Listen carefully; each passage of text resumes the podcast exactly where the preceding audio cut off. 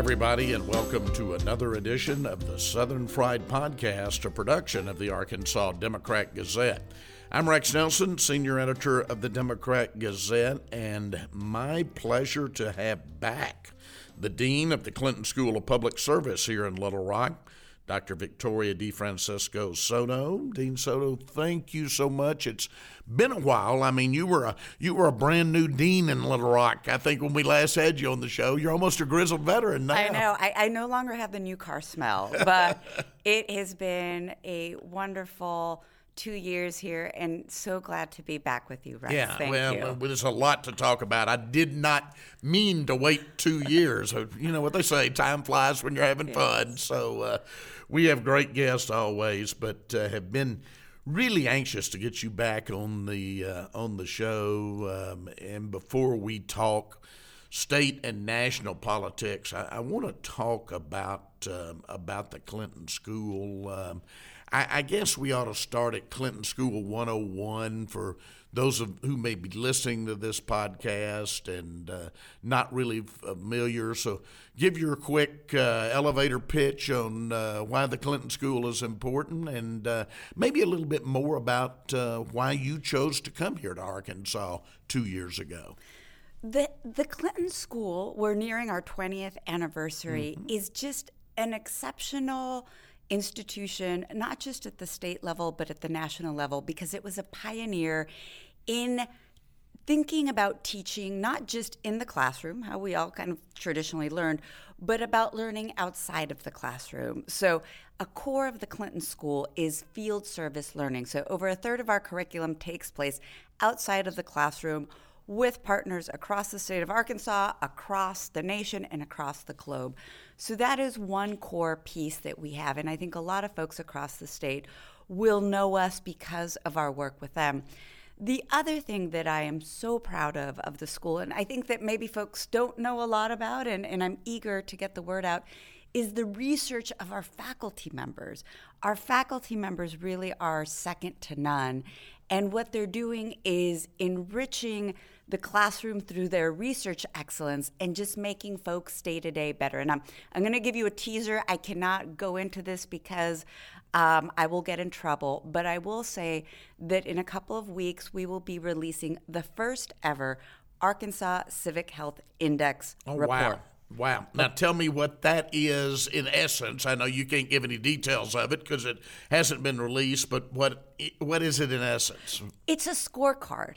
It okay. is. It's our report card as a state of how we're doing on civic engagement measures. What's our civic health like? And a lot of states in the nation have these report cards mm-hmm. and they're updated periodically.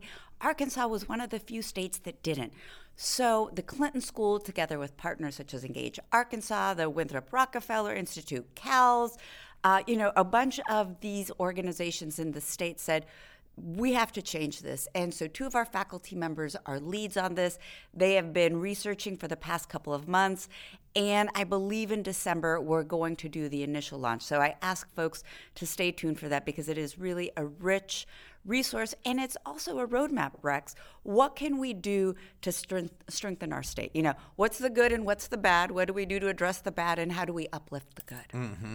That sounds exciting. We will be on the lookout for, again, the first Arkansas Health Civic Health Index report, right? Yes. All right, all right. Also, I understand a couple of your faculty members had a study published on how to better support women during their pregnancies, support maternal yep. health.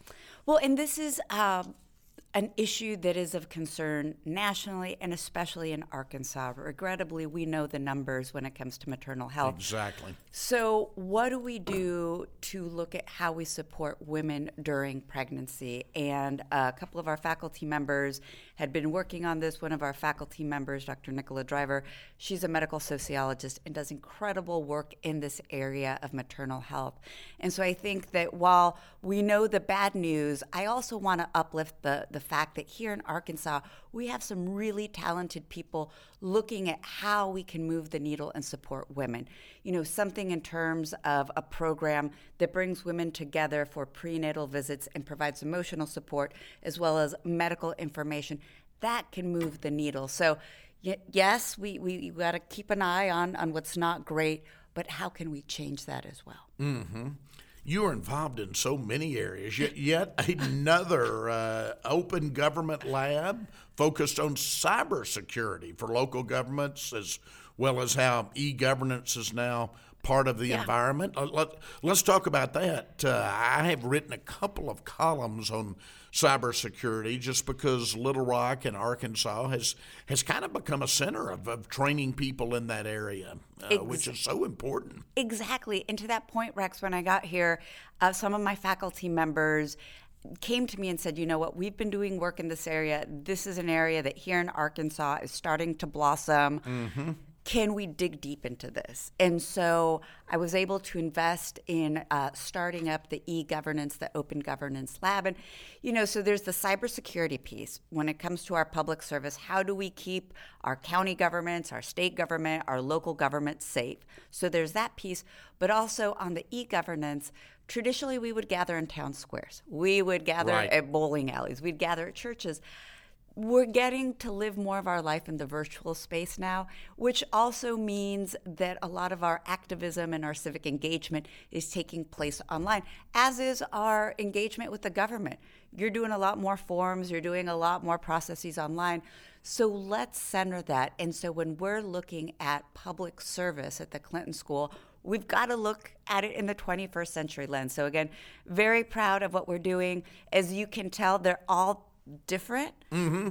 That's what I meant by different areas. Uh, I mean, you are in a number of areas right now. And right? we are boldly and proudly interdisciplinary. This yeah. is what was at the root of the founding of the Clinton School, where we wanted to prepare folks with a toolkit and then they can go out and deploy that toolkit within all of these different realms. So the research that our uh, our faculty are doing are emblematic of who we are. Mm-hmm.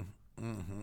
How is the semester going? Talk about uh, some of the students, how many states are represented.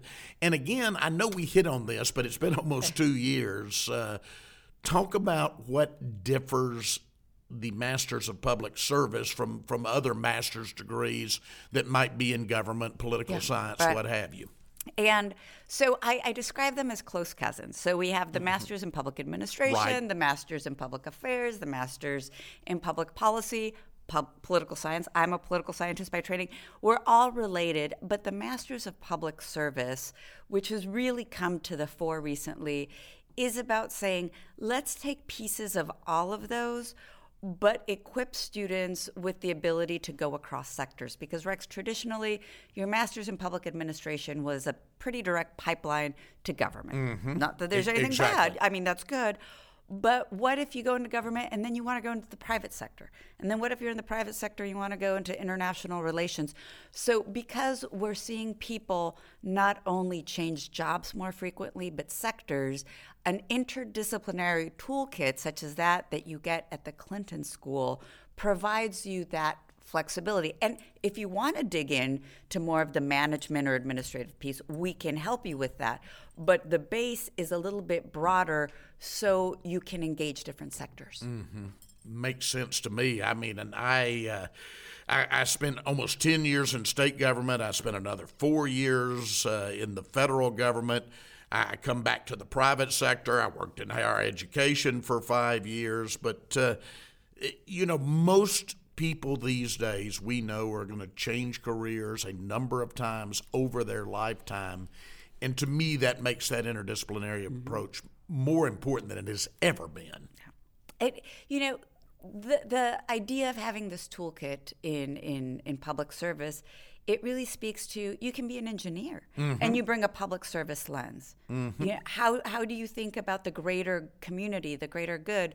You can be in fine arts. We have documentary filmmakers. How can you be a doctor? We have, you know, folks in the medical profession. So it's it's not exclusive. And I think that as we rethink education and higher ed as an inflection point, it's that these traditional lanes that everybody would follow aren't where we're going, and we need to rethink higher ed to equip folks to be nimble. Yeah, a- absolutely. I it, I love that you mentioned an engineer and can look at the public service aspect. Um, uh, on one of our recent shows, uh, one of your colleagues in the University of Arkansas system I had, who has become one of my favorite people in the state, is Peter MacKeith, who is dean of the School of Architecture in Fayetteville, and and Peter is this the most fascinating guy because he sees the big picture and my and, and you know here's how we use architecture to advance the Arkansas economy and in my mind most architects don't think that way so again engineer public service and we're talking about the same type of thing Agreed. And shout out to Peter. Him and I have been talking about how we can formally bring our work together because Yeah. it goes hand in A- hand. Absolutely, absolutely. I mean, we had him on with one of the deans from the University of Arkansas at Monticello, uh, talking about forestry and how architecture works with the forestry sector. And it, I've got a column coming. It was just fascinating to me. But it's exactly what you're talking about, and that's that interdisciplinary approach. Now. I won't. I, have too many interests, but uh, one of my interests, I, I write a lot going around Arkansas, is is about downtown development, and uh, we have had the announcement. Of course, hadn't been any details um, um, unveiled, but the the Clinton Center, where your campus is, is going to be expanding, which you don't see that much with presidential museums and libraries. Extremely, extremely exciting. That comes at the same time as the state's first dental school and the state's first veterinary school are about to be built next door to you. Uh, we've got the Windgate Art Space going to be built, which is going to house dozens of artists in that part of town. Uh, we've got the new symphony headquarters right next door to you that is starting to go up. I was by there yesterday.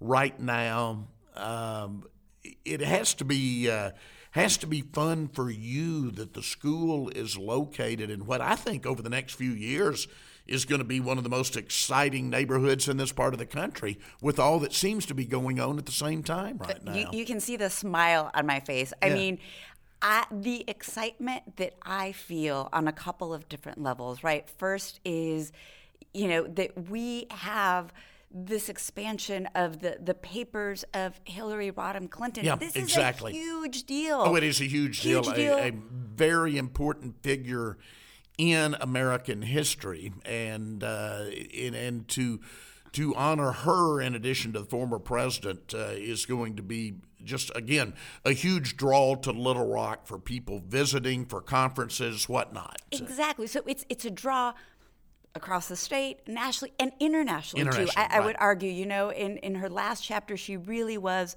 a leader on the world stage. So so that there's that piece of it. There is also the the higher ed mm-hmm. facet that, that we were just talking about that these partners that are coming in the dental school and the vet school when i talked earlier about rethinking higher ed and not just doing the same old these schools, and I've had the pleasure of engaging with the deans of these schools. We're looking to do uh, some work together Oh, to, to reinforce, you know, how do we add a public service lens? They get it. It's a new mold. You meet students where they are. You don't shoehorn people into old systems of learning.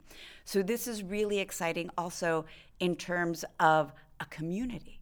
You know, thinking about this as as a space where we can come together, the East Village, where we can have creativity in terms of the Windgate uh, um, living space that's going to be created, in terms of the, the eating establishments, the leisure establishments. I know that there's also discussion of having living, you know, apartment complexes Exactly. being put into this. Exactly. And this is this is what creates a dynamic educational space. This is huge on so many dimensions. And, and speaking very selfishly and very smallly, uh, this is really going to help the, the Clinton School, which has been expanding and growing, and, and we have some very ambitious projects underway. Just take it to the next level. Yeah, well, as, as an Arkansan, I, I I just think it's very exciting to see. I mean, you've got this former industrial district, and again, you take all of these things together.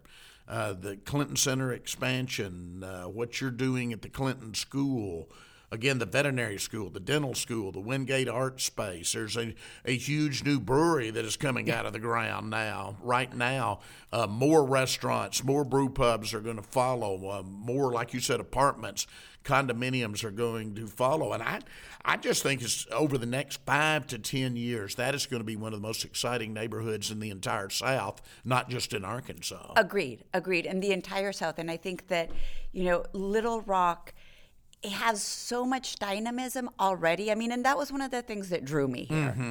You know, I was in Austin, That's and right. Austin just got to be too much. Like I, I was over it. My my son, my son is back here clerking for uh, on the Eighth Circuit now. And he had the same feeling, as you know. Uh, my oldest son was in Austin for six years, getting a JD and a PhD, but he, he was over it. I was the over traffic, it. yeah, the infrastructure failures, the bo- having to boil water, the electricity going out oh, in the oh, winter. Yeah. yeah. And and so Little Rock, it, it already it has so much. And then with this, it's going to take it to another level within the state and and regionally. And we also know that just within the United States, the South is one of the areas with the fastest growing populations, one of the most rapidly diversifying areas in the nation. So this just adds to that vibrancy that we're already seeing on the upward trend. Mm-hmm. Absolutely. A lot going on. Clinton School, Little Rock, the entire neighborhood. I've, I've got to leave part of the show, though. Uh, to talk politics. I, I, know we could talk about this the entire 30 minutes, but I know many of you are familiar with the fact that the dean is a national political commentator for MSNBC, NBC affiliated networks, and uh, boy, there's a there's a lot going on. Uh, so I you know, want to get your readings. Uh, let let's start. Uh, let's start on this presidential race. Uh, let's let's start on the Democratic side. Yeah. I mean, there's been so much attention. Then we'll get to the Republican yeah. side, but you know, the president still questions about age, about health, uh, about uh, how good is his mind. Can can we trust this for another four years? And the fact is. Uh, uh somebody with very low name ID, uh, but do have a legitimate. Now there were other announced candidates, but I didn't really consider them candidates. We now have a legitimate out of Congress announced candidate now. So kind of kind of your read on, on where this goes in the next few months. Typically, you have the incumbent president uh, running unopposed within his own exactly. within his own party. So there had been murmurs. So mm. this wasn't totally out of the blue. Uh, but now seeing it official, I, I think it it makes some folks a little bit nervous, not because they think that, that, that the, the candidate can unseat President Biden in a primary, but it starts to make people nervous about a potential third party candidate. I think that that conversation has been swirling around for a while, and because of the structure of our political system, it is unlikely that a third party candidate can win. Nothing is impossible. Mm-hmm. I've become convinced of that over the last exactly. couple of years.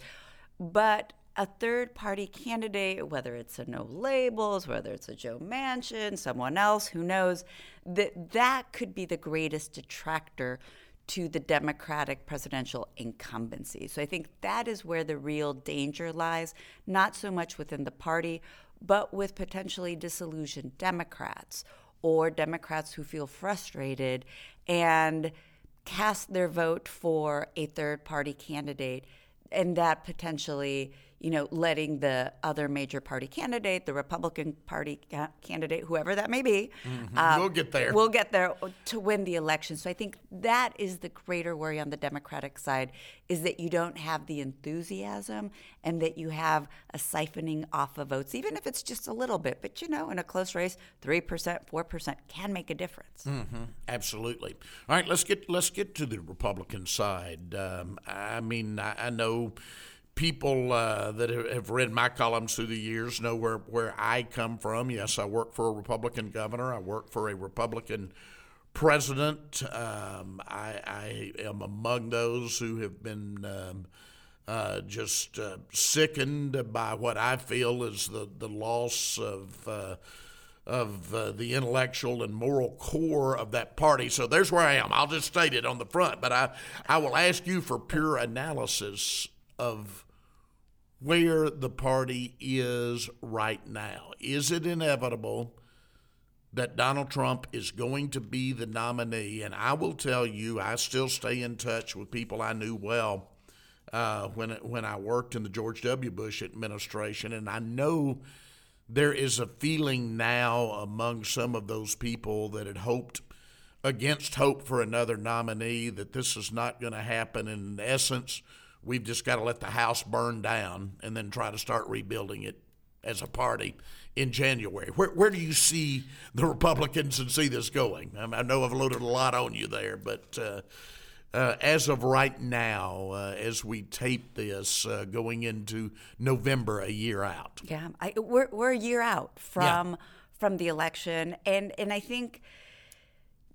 I, I want to hedge my crystal balling because so much can happen in 12 months. We've seen just in the last month everything that has happened. We have had an international crisis and we have had mm-hmm. a domestic crisis of just staggering magnitude. Right. Both of those, the Israeli-Palestinian conflict and the the uh, election of oh, a yeah. speaker, speakers of the House. Speakers, speaker, yeah, yes, multiple. speakership. So and, let, and, things can turn on a dime. It, so yeah, all cloudy balls are crystal. Balls. So I'm, I'm, I'm going to put that to the side. What all I, crystal balls are cloudy. Yeah, I mean, what I think I will drill into that's a little bit more concrete is Iowa, because mm-hmm. that is 76 days away. So mm-hmm. we're 76 days away Very from close Iowa. there, yeah. So when it comes to the GOP, I think that gives us a, a little bit of leverage. And as, as a side note, my, my political science wonkiness, the Democrats really have, have stepped away from Iowa being the first in the nation, claims of Iowa just not being representative of the nation, of the Democratic Party, whereas the GOP, and you can still make the case, is a little bit more demographically representative of the constituencies within the GOP. Right. So, right. all right, wonky side note aside. What is happening in Iowa, we just saw a poll from NBC News yesterday that Donald Trump remains the, the front runner. And interestingly, he has a lot of enthusiasm among the folks who support him. Enthusiasm is very important because when it comes to turning out, there's the preference. Yeah, I like this guy, I like this gal. But I really like them. That's mm-hmm. mine. That's what's going to get you up off the couch and caucusing, on, you know, when it's below zero. And that is important for Donald Trump. And keep in mind, Donald Trump lost in Iowa the first time he ran mm-hmm. So, not surprising, right, Rex? We, we knew that exactly. he was doing well. He's he's been strengthening. You know, if, if the more legal challenges he has, the the stronger he gets. I think that's his supporters doubling down. What was really interesting to me, though, was that now we have a tied second place. We have Ron DeSantis, who we'd seen in the distant second, but we have a Nikki Haley. Mm-hmm. So I think that this is really interesting in talking about what is the future of the GOP. We know it is a house divided. Uh, we know that there is the Trump faction and the anti Trump faction. And the question is is Nikki Haley going to arise out of Iowa as the standard bearer of the Trump alternative? And keep in mind, she hedged her bet. She said, I'm getting in it and just wait when we get to South Carolina, we're really going to grab momentum. Right. She's getting momentum in Iowa. Already in Iowa, yeah. To the yeah. detriment of Ron DeSantis, to the detriment of Tim Scott, to the detriment of everybody else who's in single digits 2%, 1%. We already saw Mike Pence drop. So I think a Nikki Haley is really fascinating to me because she brings a softness to the bombastic harshness that you see in a Donald Trump and a Ron DeSantis. I'm not saying mm-hmm. that she's soft and cuddly, but her tone mm-hmm. is of is of a more traditional style. Moderated, yeah, a moderated tone. A moderated yeah. tone. She brings international cred, international bona fides during her time in the UN. And in this moment of turmoil internationally, that might be something appealing. Uh, she represents the South, which is a stronghold of the Republican Party. So I think I'm really interested to see if she keeps gaining that momentum. As a side note, she's been doing very well in fundraising while Ron DeSantis, Tim Scott have been going down. If in the end it comes down to a Nikki Haley and a Donald Trump. Mm-hmm. It could very well. And like you said, things change so quickly. We we probably need to revisit this conversation on a weekly basis for the next year. But uh, I, I, think that is an excellent analysis of where we are right now. Let, us let's, let's bring it home uh, to to Arkansas. I mean, if you look at Governor Sarah Huckabee Sanders' campaign last year, I mean, it was very evident to anybody who understands politics she was going to be a highly polarizing governor. Uh, I mean, that is just her style coming out of the Trump administration. She ran a polarizing campaign. Uh, her, her time in office has certainly been polarizing. And it's really not something that we have seen here in Arkansas. Asa Hutchinson was a moderate pragmatist. Uh, Mike Beebe before him was a moderate pragmatist. Mike Huckabee, our current governor's father before him, was a moderate pragmatist. I mean, two of those were Republicans, one was a Democrat, and they all governed pretty much alike. So it's new to Arkansans, but again, I don't think any of us who really paid attention to the campaign such as it was, there wasn't much of one. I mean, she was pretty much uh, anointed from the day she announced, but to those that paid attention, I don't think that's much of a surprise. No, and, and you and I, Rex, were talking earlier about just the new normal of polarization. Whereas you look at the approval numbers of President Biden, President Trump, uh, toward the tail end of President Obama, there's a new floor. People are polarized at the national level, and you're starting to see that across the board at the state level. Not not everywhere. So mm-hmm. it, it's it's a wave that is creeping. I, I came from Texas. So you started seeing that polarization there, that very hard line. We see it in Florida. Uh, we Georgia actually has been the exception regionally. We saw a little bit of it in Arizona during the um, during the gubernatorial race there. So I, I, think that right now in this moment, we're in a hyper polarized moment. The question is, does that tick up in this next electoral cycle, and we start to just see that be the norm, or does that tick down mm-hmm. to the normal that you were discussing earlier, Rex? I don't know. Yeah. I truly don't know at this moment. I think maybe this time next year, hopefully when we get together again, we'll be able to to to look at where we stand nationally. Have we come together? Have we just said, you know what? There's just been too much turmoil. We need to come together as a nation. God forbid there's a crisis point that leads us to that. But right now, it seems that polarization is becoming the new normal. Absolutely. And, to hit on, and this, you know, by the time we tape this and people listen, something else may have changed. But, uh, you know, the term I have been using, I like alliteration for starters, is the lectern has legs. But but to those, and I'm not talking literally, uh, uh, I'm talking about national media, and you and I both follow not only politics but national media. But uh, uh, Washington Post, New York Times, Wall Street Journal, all major byline stories, ABC News. Uh, I, am sure to the governor's chagrin, uh, that is a story, not just a small local story, but one that did go and has gone national now. And you see just nationally the spotlight coming onto this. The, the, the polarization at the national level is then reflected at our state levels and then it bounces back up like a ray of light so i think that it's it's almost like a vicious cycle mm-hmm. that we are we keep honing in on this and i think that um, the media too can also play a part in highlighting what is the good news yeah. and, and i think that sometimes we get too focused on that hyperpolarization and i'll admit i am guilty of that mm-hmm. at times but also what else is going on that that brings us together and shameless plug but thinking about you know the civic engagement index that we're about to launch that there is a lot of good that is happening. There's bad stuff but how do we take that good and how do we amplify that Um, I, I was just about to release one of the findings, and I had to stop myself from from the survey. But a lot of really good stuff about the community here in Arkansas that is Yes. still very close knit, and that that is reflected in some of the findings. And, and, I- and I will end on that because I, I recently did a column. The headline was called uh, The Arkansas Paradox. And I, I gave a talk at the Pryor Center in Fayetteville a couple of weeks ago by that same name. And, and the paradox is that at a time where our governor has very low approval ratings, where our legislature is even lower, I saw one poll where that was 27% was the they were down in the 20s, the governors in the 40s, the legislature. So at the time of such disapproval on the economic development front, you take we're talking about Little Rock, you take the logistics and distribution boom we're seeing here in central Arkansas now.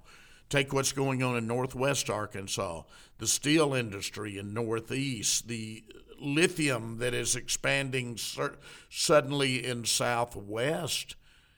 I think we could be on the verge of a, of a really new golden era from an economic standpoint here in Arkansas. All the all the signs are pointing to that right now. I couldn't agree more. What we were just talking earlier about the new schools that are coming in, the the new HRC Center. We have the new art museum, mm-hmm. you know, and together, Central Little Rock together with Northwest Arkansas. This is a moment for Arkansas, and I think for me, it is very exciting to be on the ground level of this on the educational front because this is where we train that next generation of leaders for the state and then for the nation. A- absolutely, there there is no doubt about it. It is an exciting time all around for the state of Arkansas. Right now, uh, we're we're glad you chose to come here. I, I want you to know I. Uh, my wife's a native Texan, as you know, and I brought her here, and, and she she's been here 34 years now, so it may be for the long haul. She's, she's Arkansan, you know. yeah, Arkansas They- by this point, yeah. They embrace you and they welcome you quickly, and that's what I've been so fortunate of. Yeah, a- absolutely. Thank you so much for joining us. Our guest, Dr. Victoria DeFrancesco Soto. She is the Dean of the Clinton School of Public Service here in Little Rock, and I, I don't want to wait two, year, two years until we do this again. Wonderful. Thank you, Rex. Thank you.